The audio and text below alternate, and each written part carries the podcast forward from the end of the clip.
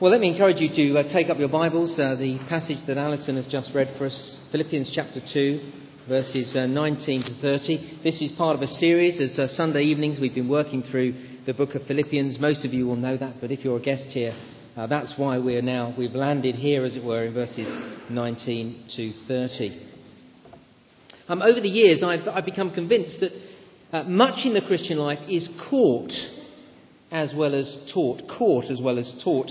Uh, since becoming a Christian 27 years ago, I found myself influenced not only by good Bible teaching, which obviously has to be the bedrock of everything, but I've been influenced not only by, be- by good Bible teaching, but also by observing other Christians living out the Christian life. I can think of a number of Christian men that I've looked up to over the years who've helped me to see what it means to to use the phrase from last time, work out my salvation, work out how I can live the Christian life. I've looked up to others and they've shown me how to do that. I'll give you two examples. I worked with a fine Christian man who used to speak often of the importance of putting yourself out for others. It's what we've been seeing in Philippians chapter 2 over these last two or three weeks. I knew then that my colleague was right in what he taught, that we should look out for others, put others first. Uh, but it was as I saw him practicing what he preached that I understood better what it meant to put others first. I saw him help a man who was struggling in life by giving him a bed, not just for the night, but for six months, until this man got himself back on track in the Christian life.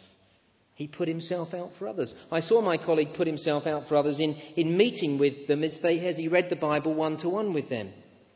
And some of the new Christians he worked with were working very long hours in the city, and so my friend wouldn't uh, plan things around his diary, he'd plan things around their diary. He'd, he'd meet with them very early in the morning uh, before they went off to work to have breakfast with them, to read one to one with them. And, and the thing I think that hit me most of all was when he met with one man regularly at 11 o'clock at night to fit in with this other guy's schedule to read the Bible with him. And often he was going to bed late and getting up early to fit in with other people's schedules. Here was a man who spoke of the importance of putting others first, and then as he lived it, I saw what that really meant. I think of another man who uh, led a Bible study group that I was part of uh, very early on in my Christian life. He taught of the importance of evangelism, uh, to take every opportunity to speak to others about Jesus. Now, again, I knew his teaching was right. It was obvious from the Bible that that was right. But it was as I spent time with this man and saw him striking up very natural conversations with people, people that he'd never met before, and then talking to them about the, the Lord Jesus. As I saw him do that, I saw what it meant to take every opportunity to preach the gospel. Now, you see the point? Much in the Christian life is caught as well as taught. We learn by observing others living faithfully. Uh, Cassie, over the years, I really hope that as you go on as a Christian, uh, you will find many people that you can look up to. You probably have found that already, who live out the Christian life. So they teach you the Bible, and uh, you know that what they're saying is right, and then you see them living it, and you think, yeah, that's how it's done. I could do that. Now, over the last few weeks in Philippians chapter 2, we've heard again and again and again that we should be other person focused. Uh, look at chapter 2, verse 3 as a summary of this whole section. Chapter 2, verse 3 Do nothing out of selfish ambition or vain conceit, but in humility consider others better than yourselves. Each of you should look not only to your own interest, but also to the interest of others. Now, that has been the big focus of the last few weeks of this, this section from, from chapter 2. Now, in this last section in chapter 2, we meet two men who are living out verses 3 and 4. In verses 19 to 30, we meet Timothy and Epaphroditus, and they are here as examples for the Philippians and for us. Examples to follow. You see, Paul has been talking much about what it means to put others first, and now he holds up Timothy and Epaphroditus and he says, You want to see what that looks like? Here's an example. Of course, the supreme example of putting others first is the Lord Jesus. Two weeks ago, we saw that in verses 5 to 11, we saw how he looked out for the interests of others. And our attitude, verse 5, should be the same as his. He is our ultimate example. But now in Timothy and Epaphroditus, we're given two examples of, of two, if I can put it this way, very ordinary Christian men who are kind of living this out. They are ordinary Christian men in that they are not Jesus and they're not the apostles, you see. And that's why Many of us will connect with them. Having said they're ordinary, as I've studied them this week, I have marvelled at their quite extraordinary lives. Timothy and Epaphroditus are men who worked out and lived out what it meant to put the interests of others first, put in the needs of others before their own needs. Let's look at the first one, Timothy, verses 19 to 24. And if you're taking notes, here's your first heading Timothy, serving others for Christ. Look at verse 19. I hope in the Lord Jesus to send Timothy to you, that I also may be cheered when I receive news about you. I've no one else like him who takes a genuine interest in your welfare. Isn't that a remarkable thing to be able to write? I have no one else like Timothy. When it comes to looking out for others, putting others first, I've not met anyone else like him. Isn't that amazing that Paul could write that about another Christian? Timothy was genuinely interested in the Philippians. Uh, you know, whenever Paul had got message about the Philippians, he'd, he'd, he'd want to know how they're doing. Is the church growing? genuinely interested in them, not just a passing remark, wanted to know all about them. And as a result, Paul can lay him out as a brilliant example of putting others first before his own interests. Look at verse 21. For everyone looks out for his own interests, not those of Jesus Christ, in comparison to Timothy. Now that reminds us, of course, of the phrase back in verse 4 each of you should look not only to your interests, but also to the interests of others. Timothy does look out for the interests of others. Or to be more precise, look at verse 21. He looks out for the interests of Jesus Christ.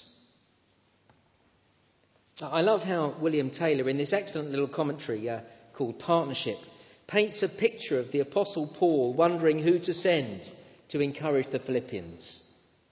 Uh, it goes like this We can imagine Paul in his prison cell asking himself, Who shall I send?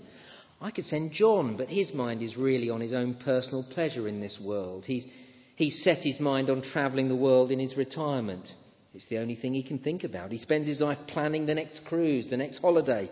It governs his agenda and his finances. I could send Bridget, but to be perfectly honest, her mind is on her social plans and, to be blunt, her future prospects.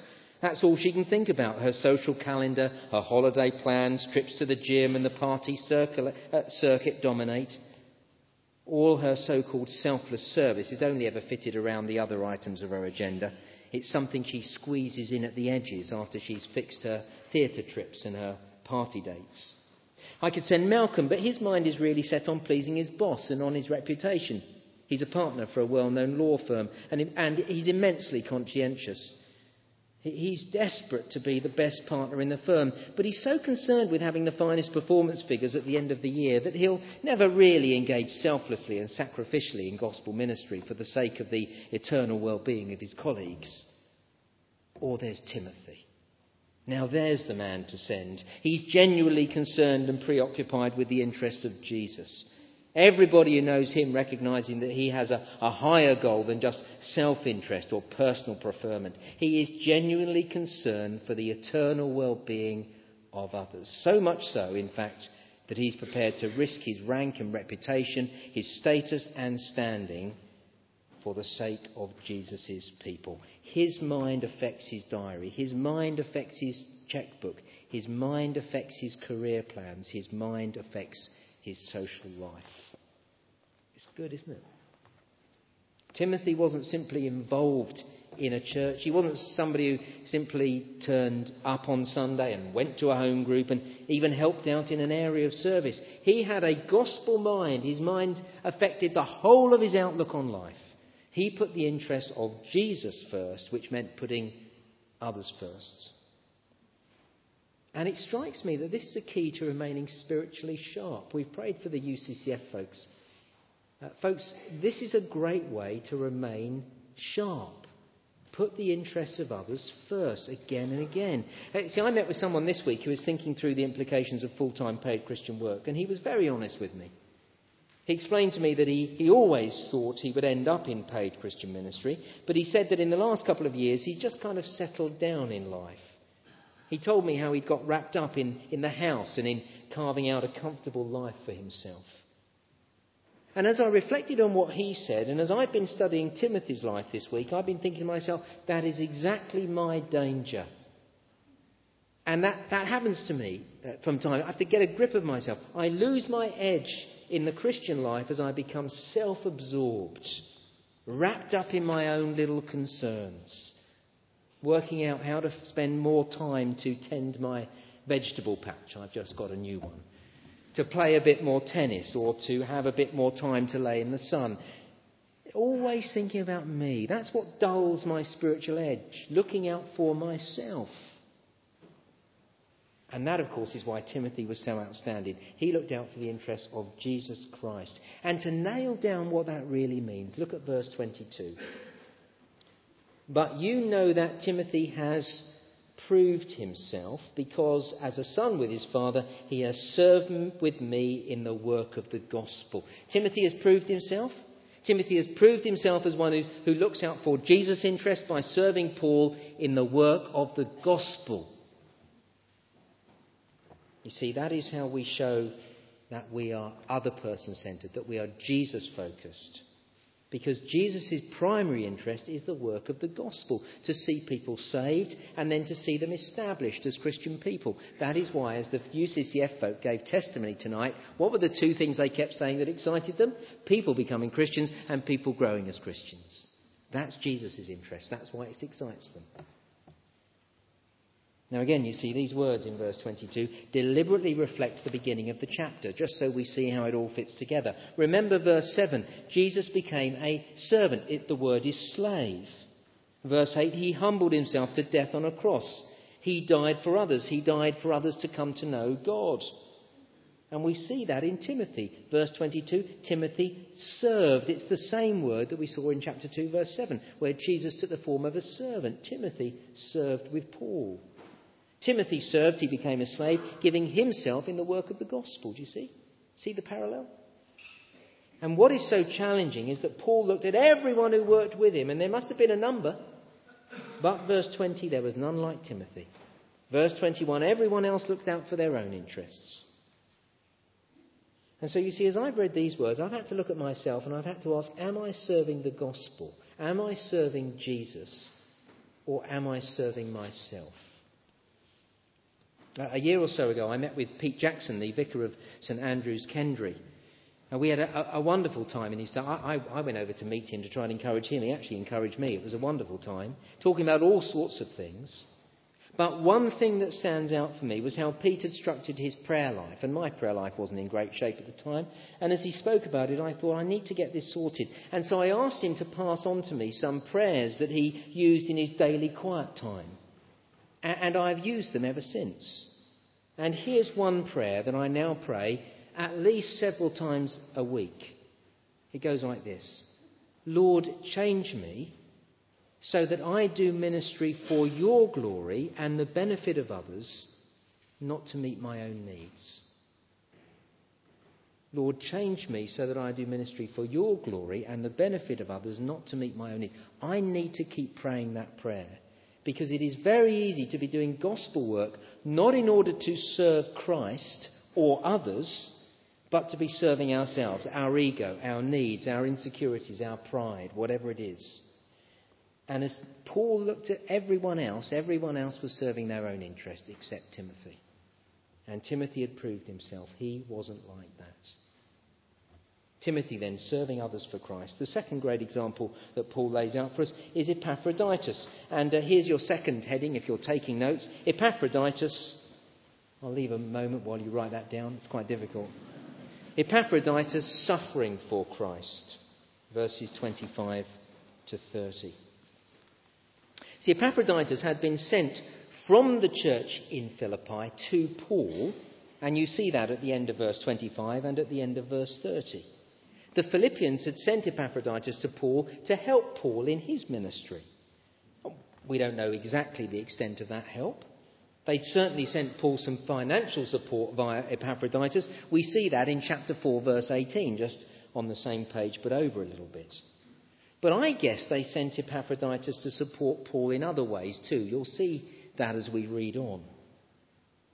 And as you read these verses, you'll see that Epaphroditus was a real star to pick up a phrase from last week, shining like a star in a dark universe. And like Timothy, he put others first, and at quite some cost to himself. You see, the dominant issue in these verses is that Epaphroditus got ill while he was with Paul. He almost died. Look at verse 27. He got ill and almost died. Now look at verse 30. He almost died for the work of Christ, risking his life to help Paul. Now, here again, then, is a little cameo of someone following Jesus' example, working out their salvation by putting others first. Jesus, our supreme example, gave his life for others. Epaphroditus risked his life for others, verse 30. He actually neglected his health. That's the idea in the Greek here. He neglected his health for the work of Christ. He was so keen to help Paul that rather than rest up, he pressed on. He, overdid it, frankly. He overdid it. And here's the thing Paul doesn't rebuke him for that. Quite the opposite. Look what Paul says in verse 29 Welcome him in the Lord with great honour and honour men like him. Welcome him with great joy and honour men like him. Honour people like him. Now, honour people like the 19th century Christian Robert Murray M'Cheyne. Have you heard about him? Died when he was just 29. Basically, because he'd worked so hard in the service of Christ. At the conclusion of a sermon on Romans chapter 1, verse 16, M'Cheyne says this Our church must not only be evangelical, but evangelistic also if she would expect the blessing of God. She must not only have the light, but dispense the light if she is to be a faithful steward of, steward of God. Now, M'Cheyne lived that out with all his might. Being evangelistic, holding out the word of life. So much so that he damaged his health, his health as a result. And Paul says, honour men like him. But again, as I've been thinking about this, I've got a hunch that today we'd send Epaphroditus and Robert Murray M'Cheyne off to the GP who would tell them to get a better work life balance. You better slow up or you're going to kill yourselves, is what we would say. And again, that's how I think very often. I've looked around at others and I've thought, you know, you're overdoing it in this job. You need to slow up, have a bit more time off, get some evenings free. Not just one day off a week. Everyone else has two days off a week. Time to please themselves. I need to slow up, take it easy, be sure that I have a long life. But then I look at Epaphroditus, and I've got to say, so what if I live to be a hundred? So what if I live to be a hundred if I haven't held out the word of life to as many people as I can? Yes, I can have a well balanced life, but in 2,000 years' time, see here we're reading about Epaphroditus. In 2,000 years' time, or in 200 years' time, as we think about Robert Murray M'Cheyne, or even in 20 years' time, uh, what will people say about me? Oh, you should take a look at the historical testimony of Paul Williams. He had such a well balanced life.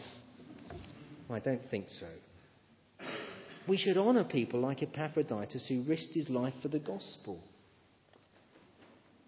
Uh, Don Carson, the uh, uh, the Canadian uh, Bible teacher and scholar, uh, tells the story of John G. Paton. Paton was planning to go as a missionary to the South Sea Islands in the 19th century. An aging Christian said to him, You'll be eaten by cannibals. Paton replied, Mr. Dixon, you are advanced in years now, and your own prospect is soon to be laid in the grave, there to be eaten by worms. I confess to you that I can but live and die serving and honouring the Lord Jesus. It will make little difference to me whether I am eaten by cannibals or worms. And in the great day, my resurrection body will arise as fair as yours in the likeness of our risen Redeemer.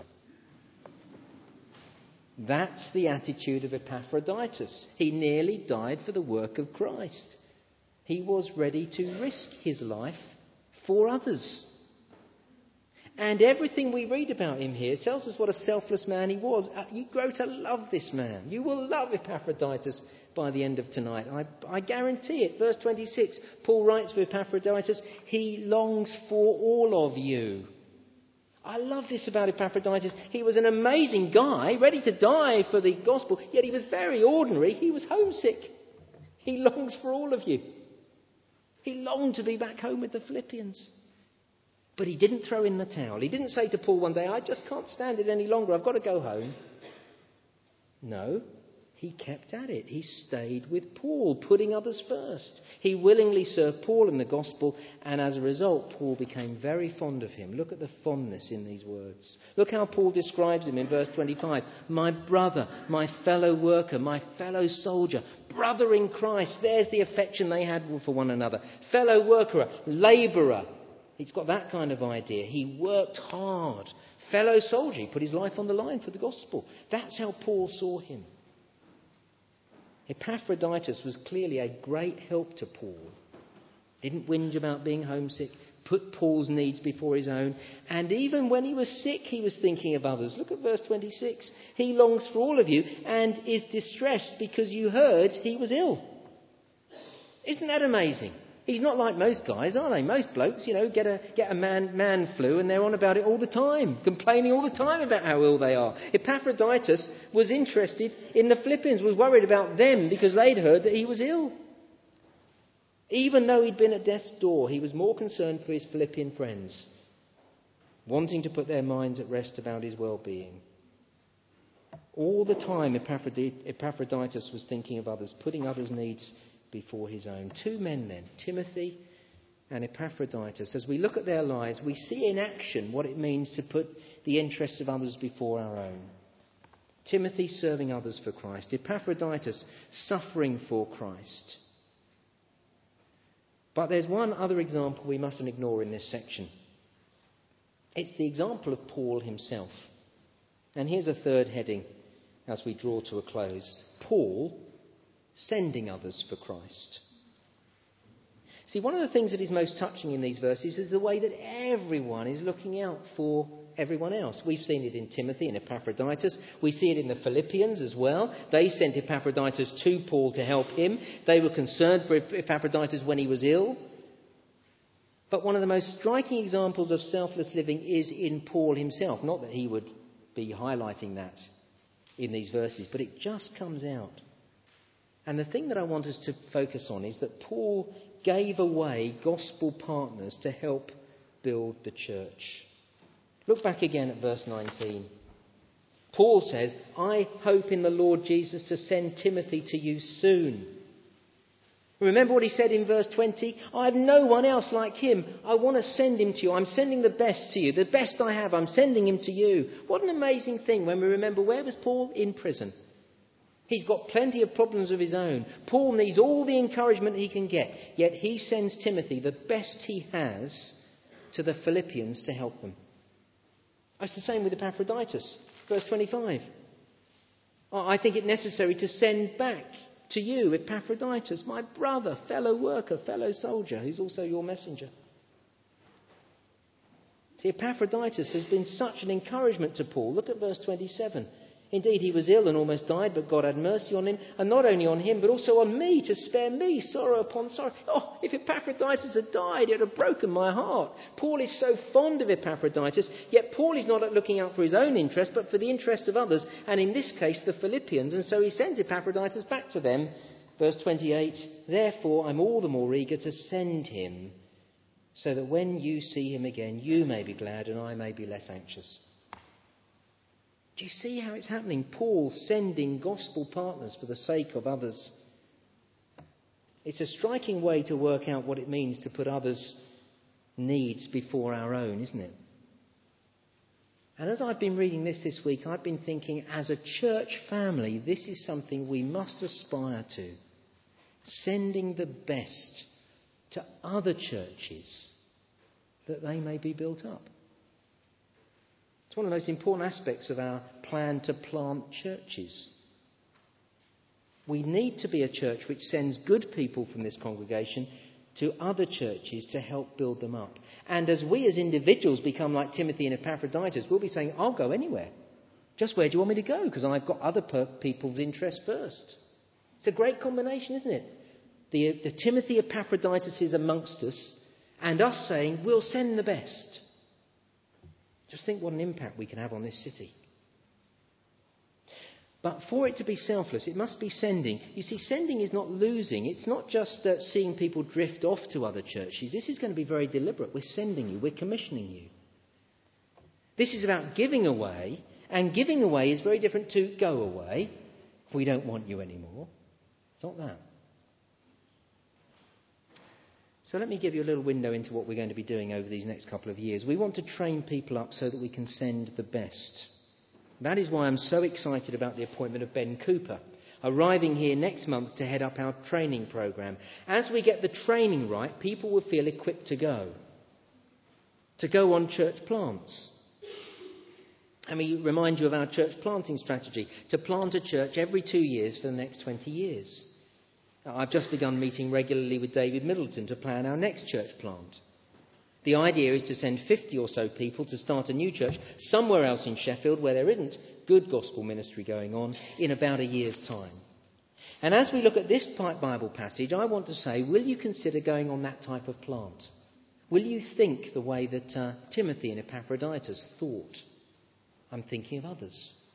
There's no gospel ministry there. I could make a difference. Now, it won't be right for everyone to go, but it would be terrific if everyone thought through whether it was right for them or not. It will mean putting the interests of others before your own. I will sell up my house and move somewhere else. Big call. But I care for others enough to do that. And for our part as a church family, it means we want to send the best, like Timothy.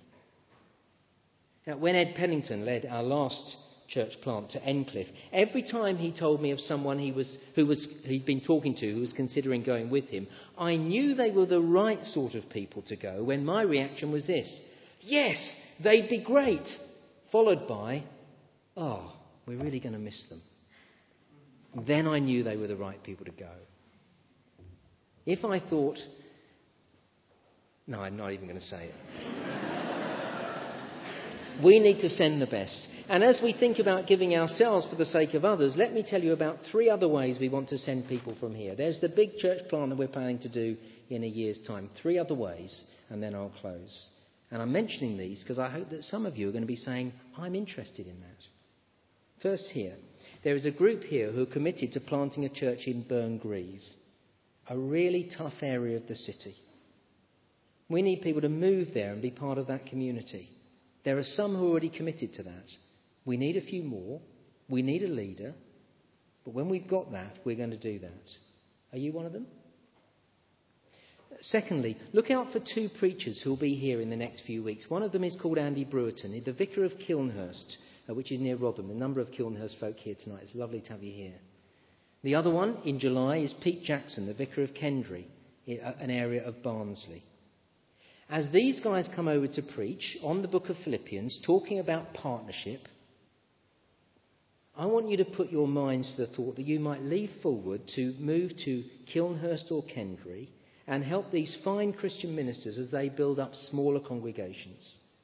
Both of these churches would value having some Christians who are established in Christ to join them in gospel work in those communities. Could you go? Burngreave, Kilnhurst and Kendray.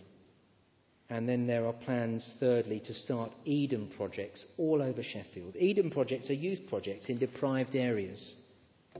At the prayer meeting 10 days ago, and it was mentioned just now in our prayers by John, in the prayer meeting 10 days ago, we heard from Andy and Sarah Todd.